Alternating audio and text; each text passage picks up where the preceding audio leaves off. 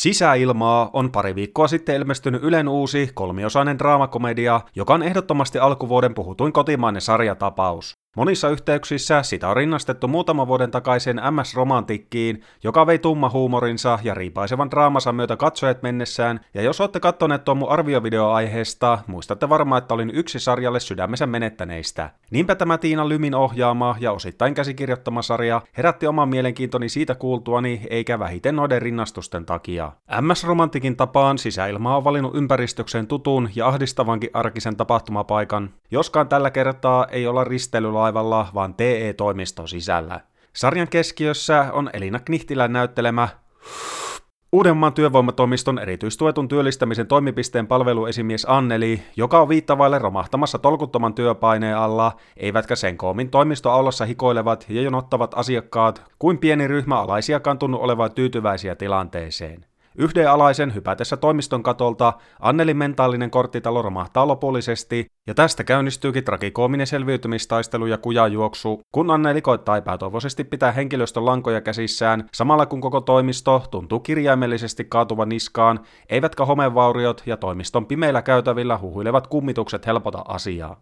Vaikka tämä jatkuva MS-romantikin hokeminen alkaa jo varmasti kyrsiä, mun on pakko vielä kerran mainita se, sillä niin selkeitä yhtäläisyyksiä näiden kahden tapauksen väliltä löytyy. Sekä tuo tapaus että sisäilmaa voidaan molemmat tosiaan listata niin sanotusti draamakomediaksi, mutta pelkästään tuon termin käyttäminen tuntuu vain pieneltä pintaraapasulta tämän sarjan kohdalla. Myös sisäilmaa ottaa verrattain tavanomaisen ympäristön ja nipu ihmisiä, lähtee vetelemään melko pian storinsa suhteen rohkeisiin ja melko absurdeihinkin suuntiin, ja tekee näennäisesti karikatyyrimäisestä päähahmojoukosta jotain paljon monikerroksisempaa ja kiinnostavampaa kuin alun perin olisikaan voinut luulla.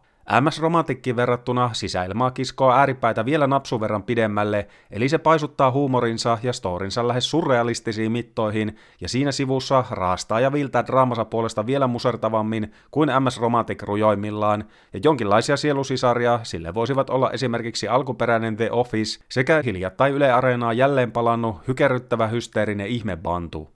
Kaiken A ja O on tälläkin kertaa loistava näyttelytyö ja etenkin päärooleissa nähtävät Elina Knihtilä sekä Hannu-Pekka Björkman ovat ilmiömäisessä iskussa. Knihtilä on koko sarjan kirkkaiten kimaltava tähti, romahtamispisteessä jatkuvasti riutuvana Annelina, jonka kokemat loputtomat vastoinkäymiset pistävät ensin naurattamaan, sitten surettamaan ja sitten lopulta taas naurattamaan. Anneli on stereotyyppinen tiimivetäjä, joka koittaa valaa uskoa työryhmänsä tyhjänpäiväisillä tsemppauksilla ja sloganeilla, jotka sinkoilevat karuja koruttoman toimiston käytävillä vailla vastakaikua. Anneli on niin keskittynyt tulosvastuuseen ja muiden hyvinvointiin, että on laiminlyönyt itseään jo vuosikymmeniä, ja kun ensimmäiset railot ilmestyvät naisen psyykkeeseen, luvassa on pian varsinainen romahdus, joka vie Annelia vuoroin henkiseen aallon pohjaan ja vuoroin koko kansansankariksi, yhteiskunta Anneliksi. Knihtilä hoitaa vaativan ja monitasoisen roolinsa virheettömästi ja heittäytyy Anneliksi tavalla, joka tullaan varmasti muistamaan kuluvan vuoden palkintogaaloissa, olettaen, että sellaisia jossain vaiheessa vielä järjestetään. Hannu-Pekka Björkman ei jää jalkoihin bakteerikammosena ja hieman jäykkänä seppona, jonka stressisietokyky ei ole myöskään parhaalla mahdollisella tolalla, ja koko talo on muutenkin täynnä mielenkiintoista ja mukavan monitasosta väkeä, joista kaikki kamppailevat paineen alla eri tavoin. Talon väen lisäksi mukaan mahtuu useita sivuhahmoja ja rooleja, joissa nähdään muun muassa Satu Silvon, Tommi Korpelan, Santeri Kinnusen sekä Ali Jahankirin kaltaisia nimiä, ja tuosta porukasta edukseen erottuu erityisesti Pertti Sveholm loppuun palaneena Reijona, joka koittaa jotenkin pitää Anneli aisoissa, vaikka äijä oma psyykekin on jo täysin palasina. Aivan hervoton suoritus. Sarjan komediapuoli ei ole tosiaan mitään pikkukivaa hekottelua, vaan pääosin pikimustaa huumoria, joka ei välttämättä toimi jokaisen vastaanottajan pääkopassa. Sisäilmaa ottaa tikun nokkaan lähes naurettava arkisia asioita, lähtien töissä jaksamisesta, esimiestyöstä, yhteishengestä sekä perusbyrokratiasta ja paisuttelee ne täysin käsittämättömiin sfääreihin ja siihen pisteeseen, että välillä katsoja ei tiedä, että pitäisikö tässä nyt itkeä vai nauraa vai mitä helvettiä.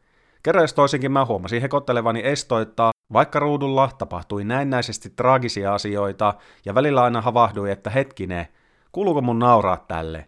Ja jos mä nauran tälle, minkälainen ihminen mä oikein oon? Ja tuollaisten reaktioiden takia mä tykkäsin sarjan huumorista aivan mielettömän paljon, ja esimerkiksi Aki Kaurismäen elokuvien parissa samaan törmää aika usein, joskin niiden huumoria tyyli on tietenkin monta astetta hillitympää ja lakonisempaa. Mitään pelkkää hekottelua sisäilmaa ei kuitenkaan ole, ja vastavuoroisesti se osaa myös painella niitä oikeita nappeja draaman puolella. Humoristisista kohdista liuuttiin monesti kuin huomaamatta sille varjosalle puolelle, ja viimeistään siinä vaiheessa, kun huomasi monien sisäisten paineiden ja ristiriitojen liipasevan kivulia läheltä sitä, mitä on esimerkiksi itse nähnyt ja kokenut oman työhistoriani aikana, hymy rupesi väkiselläkin hyytymään. Sisäilmaa osaa vangita noihin hetkiin jotain todella olennaista siitä raastavasta epätoivosta, murheellisesta ilmapiiristä ja suoranaisesta ahdistuksesta, mitä moni on saattanut kokea omassa työssään esimerkiksi viimeisen vuoden aikana, ja paikotellen tuo kaiken seuraaminen oli jopa tuskallista, sillä niin hyvin sarja osaa iskeä niihin oikeisiin kipupisteisiin halutessaan. Oma lukunsa on sarja absurdi ja ajoittaa jopa yliluonnolliseksi äityvä visuaalinen ilme, ja vaikka ympäristö onkin näennäisesti ankein mahdollinen, harmaine käytävineen ja loputtomine pölyisine arkistokansioineen, jaksojen edetessä myös itse toimisto muuttuu melkoiseksi painekattilaksi. Huono sisäilma ja mahdolliset homevauriot eivät ole todellakaan ainoa toimistoa piinava elementti, ja psykoosien syvetessä koko paikka muuttuu lähes hohtoelokuvasta tuttua hotellia muistuttavaksi painajaisten pesäksi, jossa et voi ikinä olla varma, että mitä juuri näit ja että oliko se mitä juuri näit totta vai omaa kuvitelmaa. Piinaavimmillaan sisäilmaa muuttuu hetkittäin lähes kauhuelokuvamaiseksi, eivätkä mainitut hohtohetket ole varmasti sattumaa. Kokonaisuutena sisäilmaa oli nopeasti sujahtava ja vahvasti viihdyttävä kolmiaksoinen minisarja, jonka aiheuttama hype on melko helppo ymmärtää. MS Romantikin tapaan se edustaa täysin uudenlaista kotimaisen huumorin tarjontaa, joka ei tyydy menemään sieltä missä aita on matalin, vaan se tekee rohkeasti omaa juttuaan eikä kosiskele ja kertoo katsojalle, että se on menua nyt, tule mukaan jos uskallat. Kuten sanoin, sarja absurdi, pikimusta huumorin ja suoranaisen inhorealismin sävyttämä meno ei välttämättä uppoa kaikille, mutta ainakin itsesytyisille oikein hyvin, joskin on siinä hilkulla, että leviääkö pakka jo hiukan käsiin kolmannen ja melkoisen täyteen pakatun ja vahvasti eskaloituvan jakson kohdalla. Periaatteessa lopetus jättää takaportti auki mahdollista jatkoa varten, mutta ihan tällaisenaankin otan tämän melko tulkinnanvaraisen ja jopa hämmentävän lopetuksen vastaan ihan tyytyväisenä. Sisäilmaa on samanaikaisesti sekä hervottoman hauska että musertava surullinen, ja paitsi että se tarjoaa tasaisin väliajoin hyvät naurut, se onnistuu myös toimimaan pienen ihmisen hätähuutona kaiken hyvinvointivaltio ja uraohjus jauhannan keskellä, sortumatta silti liialliseen alleviivaamiseen tai paasaukseen. Mikään MS Romantikin kaltainen täsmäpommi se ei omalla kohdallani ollut, mutta silti ilahduttava mukansa tempaava, ajatuksia sekä tunteita herättävä ja ehdottomasti viihdyttävä tapaus. Näin ollen näkisin, että aikaansaadulla panostuksilla ja asianmukaisilla toimenpiteillä on saavutettu kompetenssin edellyttämä vaatimustaso, jonka myötä on toteutettu aikaansaannos, joka toimii monitasoisena virikkeenä sekä hyödykkeenä ainakin allekirjoittaneen asianomaisen kohdalla.